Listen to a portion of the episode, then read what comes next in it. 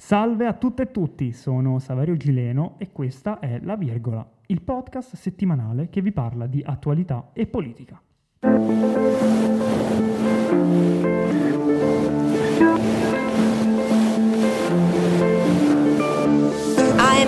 in radio. A Pescara si alza un'altra marea.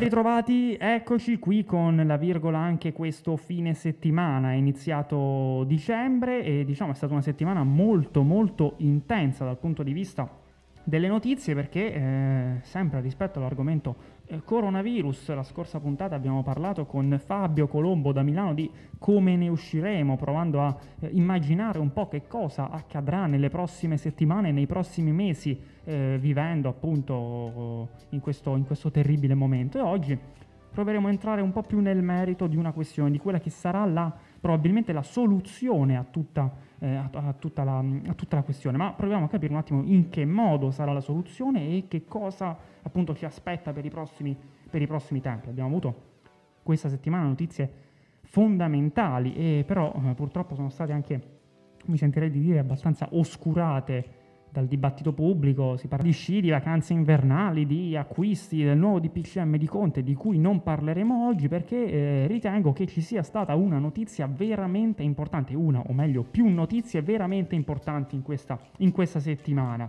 E oggi con eh, Daniele Giangiulio, eh, mio caro amico e eh, dottore nel eh, servizio di igiene e sanità pubblica dell'ASL di Pescara, è entrato in servizio proprio proprio quest'anno neolaureato per l'emergenza Covid, un battesimo di fuoco, e proveremo a capire meglio la questione dei vaccini. Perché eh, abbiamo avuto importanti notizie questa settimana. Eh, intanto Speranza, il 2, ha parlato in Parlamento eh, raccontando quello che sarà il piano vaccinale italiano per eh, i prossimi mesi e dall'altro lato nel Regno Unito eh, è partito, partirà proprio questi giorni eh, la, l'inizio della vaccinazione di Pfizer, la stessa Pfizer poi ha chiesto l'autorizzazione eh, alle autorità sanitarie eh, del farmaco in, It- in, Europa ed anche negli Stati Uniti, e così anche ha fatto Moderna ed AstraZeneca. E infatti con Daniele proveremo a capire generalmente che cos'è un vaccino, tutte queste informazioni tecniche importanti perché c'è fin troppa ignoranza sul, sul tema, si parla male di queste cose ed è importante capire perché questa sarà una, una questione veramente importante, sarà la soluzione alla, a, alla, problematica e poi proveremo a capire i tre vaccini appunto che ho appena citato che sono i più, i più importanti, i più noti ed anche eh, un po' la questione logistica, il piano vaccinale più importante, più grande negli ultimi, negli ultimi tempi. Quindi eh, do un benvenuto a Daniele. Ciao Daniele. Ciao a tutti, ciao Saverio, grazie dell'invito che mi hai fatto. Insomma, proveremo un po' a parlare di vaccini in questa occasione. Esattamente. Allora, iniziamo subito da un tema fondamentale. Allora, eh, proprio banalmente, Daniele, ci puoi spiegare un attimo che cos'è un vaccino? Quindi la questione, diciamo, dell'immunità anche, magari, mi viene da chiederti, perché, ad esempio, eh, si è sentito anche dire dall'opinione pubblica in questi giorni, da alcuni virologi, che ehm, chi ha preso il Covid non si deve vaccinare, eh, chi, chi, si vaccinerà prima, eh, tutte queste discussioni. Ma partiamo subito, che cos'è un vaccino e quindi che cos'è l'immunità?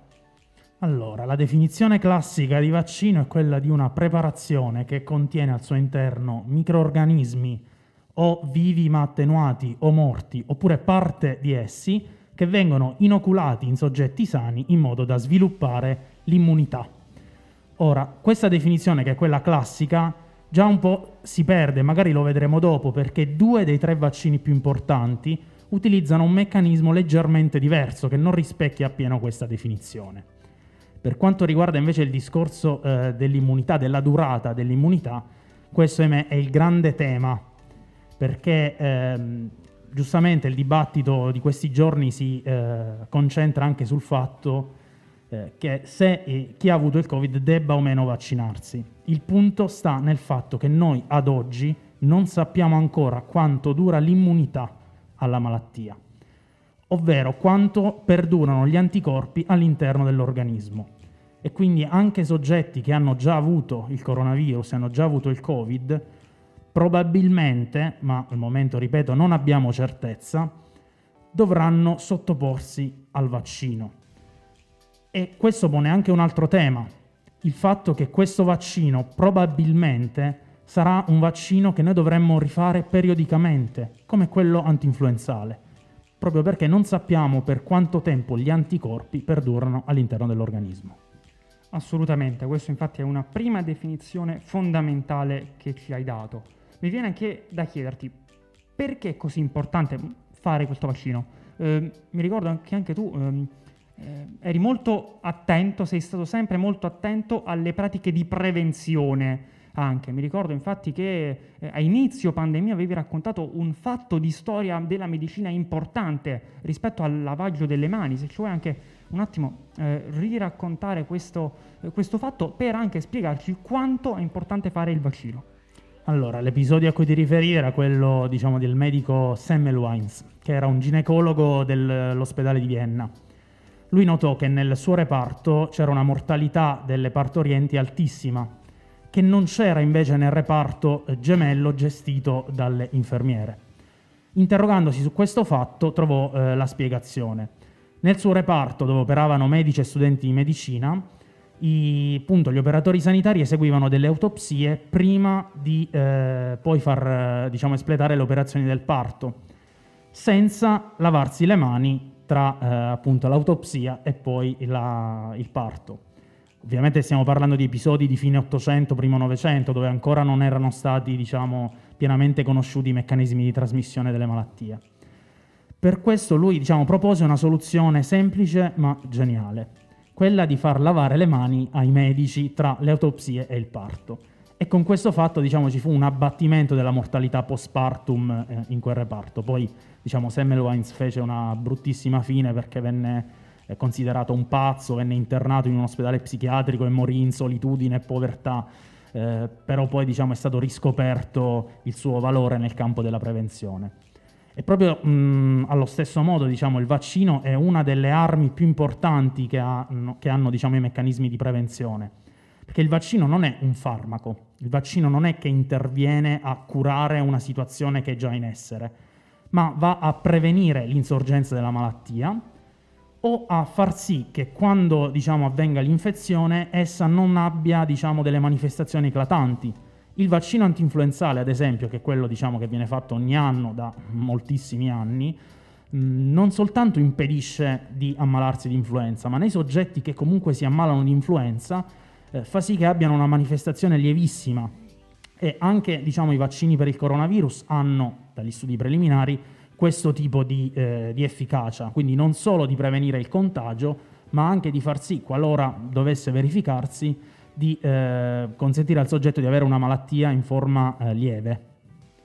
Ottimo, eh, noi infatti adesso possiamo parlare di tre di tutti questi vaccini che diciamo eh, stanno per arrivare, in teoria in Italia dovrebbero eh, arrivare eh, sei eh, diversi eh, vaccini da sei case farmaceutiche diverse per un totale di 202 milioni di dosi, si parla nel, 2000, nel 2021, ma noi concentriamoci sui tre eh, più dibattuti, Pfizer, Moderna ed AstraZeneca. Proviamo a capire un attimo come funzionano questi tre vaccini.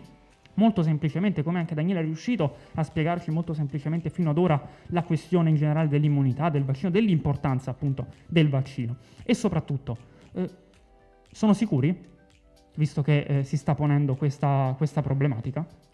Allora, come dicevo prima, la definizione del, di vaccino è che eh, viene inoculato in un soggetto sano un microorganismo o una parte di esso in modo da sviluppare la risposta immunitaria. I due vaccini, diciamo, più chiacchierati, ecco, più eh, famosi, eh, che sono quello di eh, Pfizer e quello di Moderna, utilizzano un meccanismo totalmente nuovo. Difatti, ancora nessun vaccino immesso in commercio utilizza questa tecnologia, che è quella dell'mRNA in pratica eh, viene utilizzato eh, l'RNA messaggero inserito in una capsula lipidica che arriva nelle cellule e fornisce alle cellule le istruzioni per costruire la cosiddetta proteina spike.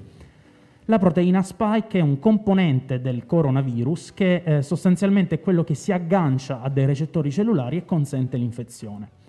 In questo modo, eh, diciamo, facendo sì che le cellule producano la proteina spike, il nostro sistema immunitario può imparare a riconoscerla e a quindi produrre degli anticorpi che, qualora il soggetto entrasse in contatto con il virus, sono pronti a neutralizzarlo e ad impedire l'infezione. Quindi i vaccini di eh, Pfizer e eh, quello di Moderna hanno questa caratteristica di essere anche un, un'innovazione scientifica molto molto importante e funzionano con lo stesso identico meccanismo.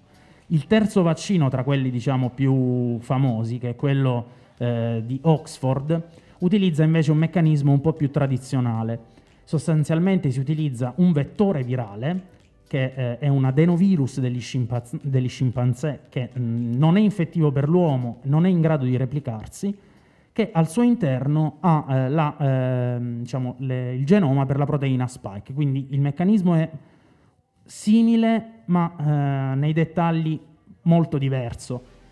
E sono anche diverse le eh, caratteristiche di efficacia di questi vaccini, perché se eh, negli studi preliminari di fase 3 il vaccino di eh, Moderna e di Pfizer ha dato un'efficacia del 94-95%, quello di, ehm, quello di Oxford ha un'efficacia del 70%.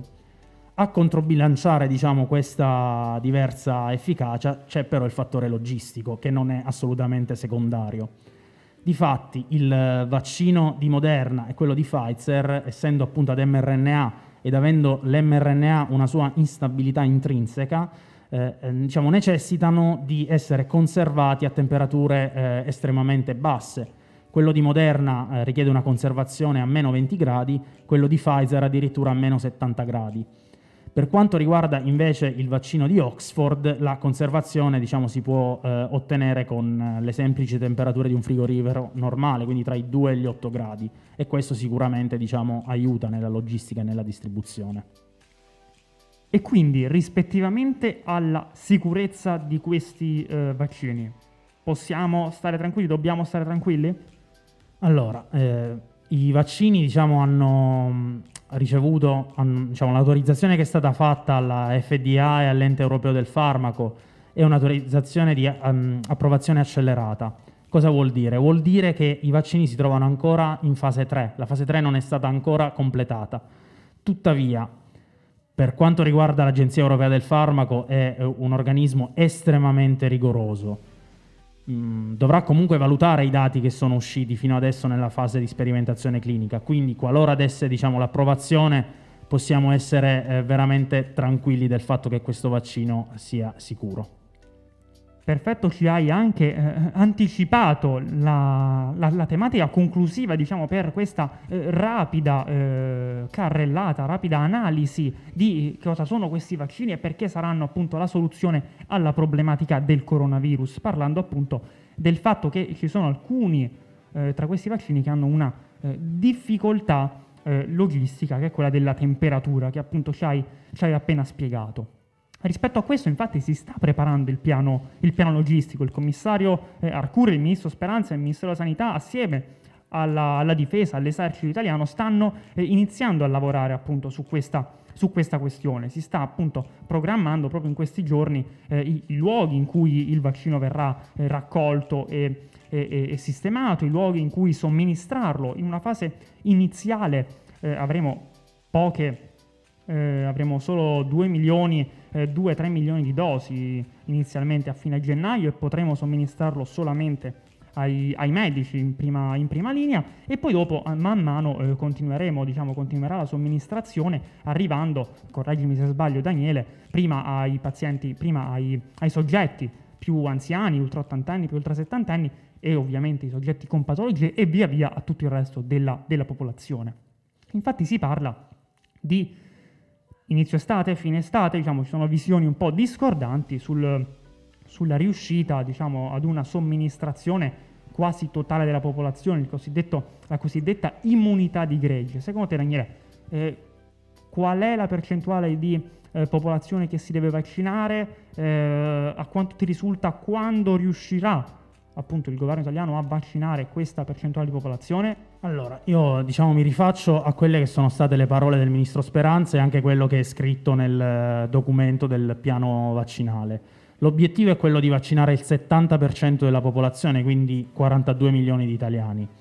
Ovviamente ehm, diciamo, dobbiamo pensare che eh, vaccinare una così vasta eh, popolazione non, eh, non, è possibile farlo in tempi stretti, quindi i tempi saranno sicuramente eh, lunghi, ma anche per una ragione eh, ben precisa. Noi non avremo a disposizione immediatamente tutte le dosi necessarie sono state opzionate 200 milioni di dosi, eh, ricordiamo che molti di questi vaccini necessitano di due somministrazioni a distanza di un mese, quindi eh, bisogna raddoppiare un po' i numeri che, che sono necessari.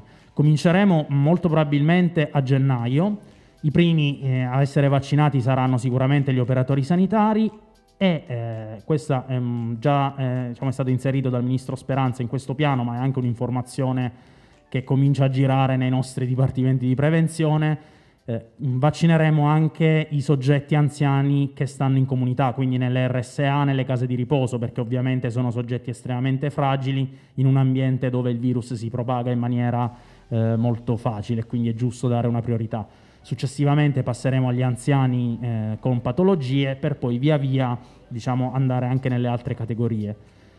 Mm, è stato anche predisposto un, um, una strategia perché, come dicevo prima, alcuni vaccini necessitano di essere conservati a temperature molto basse e quindi saranno predisposti in accordo con il commissario straordinario e con le regioni 300 hub mh, sul territorio italiano per la conservazione dei vaccini mh, mm, a bassa temperatura.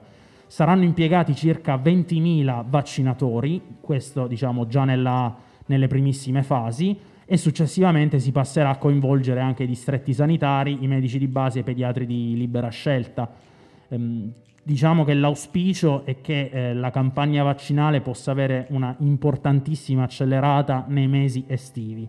Questo per due ragioni. La prima è che, come abbiamo visto l'anno scorso, eh, nella scorsa estate, il virus con le alte temperature tende a circolare di meno, infettare di meno e quindi potremmo diciamo, avere un periodo di maggiore e relativa calma nei mesi estivi, che è utilissimo per poter poi vaccinare le persone. E il secondo è eh, una conseguenza di, di, di, questo primo motivo. Noi dobbiamo arrivare prima del prossimo inverno ad, a raggiungere l'obiettivo della vaccinazione del 70% della popolazione per evitare di eh, avere un'ennesima ondata invernale e quindi evitare tantissimi morti eh, diciamo nel, nostro, nel nostro paese.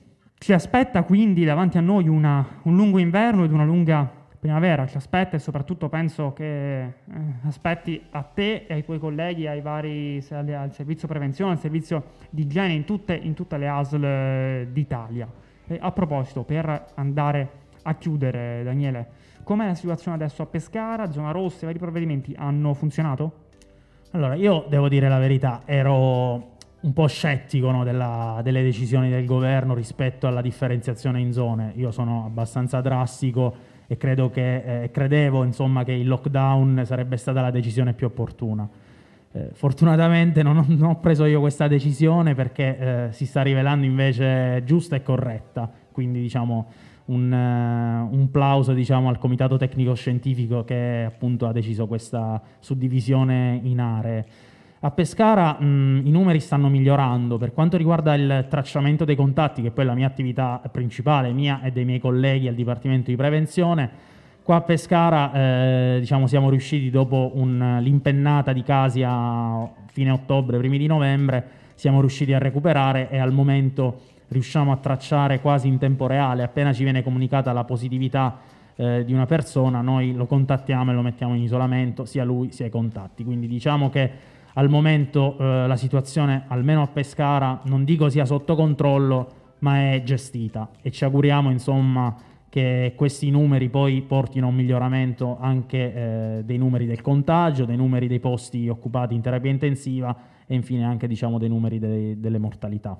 E quindi ci auguriamo di poter tornare il prima possibile in zona arancione e poi in zona gialla. Ci hai dato quindi un, un segnale fortunatamente di speranza eh, non il ministro, continuo a ribadire e quindi vi ringrazio.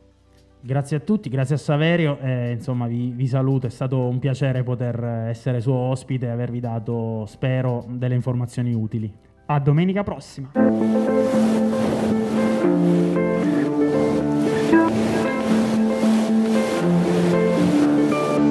ANG in radio. Pescara si alza un'altra marea.